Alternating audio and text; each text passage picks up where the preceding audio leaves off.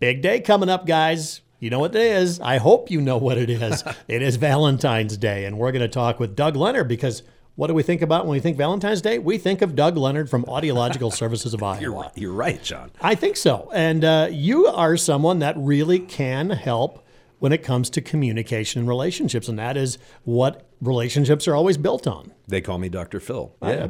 Uh, no, it is. I mean, you know, communication is such a, a part of a good relationship, obviously. And yes, Valentine's Day is coming up. So we always encourage, you know, we're thinking about couples and, and significant others and everything at this time of year.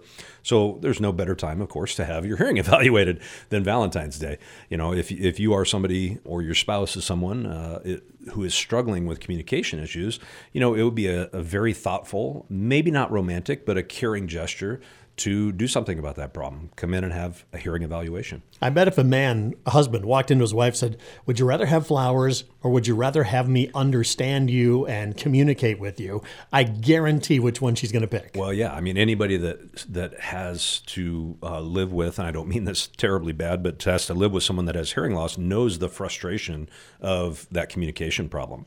And if there's anything you could do to lessen that frustration, you know, it makes both parties happier, um, certainly leads to better conversations. Who knows? Could lead to more romance. You never know. But quit ignoring the problem and, and do a thoughtful, caring gesture for Valentine's Day. The, the hearing loss can lead to miscommunication, which leads to frustration, which leads to anger sometimes, and it just puts distance in your relationship. So it really does make a lot of sense when you stop and think about it. Now, if you are going to plan a night out with your uh, significant other, I mean, there's some things, if you've got a hearing loss, that you really probably want to think about in advance so you can make the most of that night. Absolutely. Anytime you're going out to a public place, you know, uh, particularly a restaurant, of course, around Valentine's Day, people that suffer from hearing loss need to think about the lighting. They need to think about the ambient noise in the room. They need to think about sitting in the right position so both parties can see each other. You know, we think about a romantic candlelit dinner. Well, if someone has hearing loss and they need to look at the other person and be able to read their lips, then mm-hmm. that poor lighting can be a challenge. Just like it is for me with my poor vision, seeing a menu in, in a dark, dark uh, restaurant. you know, you need to plan ahead for that communication challenge. Yeah, you might want to go out early. The crowds tend to be a little lighter, the noise a little less. So just be prepared when you do those things. So, Doug, again, setting up a hearing screening is where it all begins with uh, ASI, and it's simple. It's about an hour out of your time. It is and it's probably gonna you're gonna walk out of that appointment with a lot more information than you did when you came in.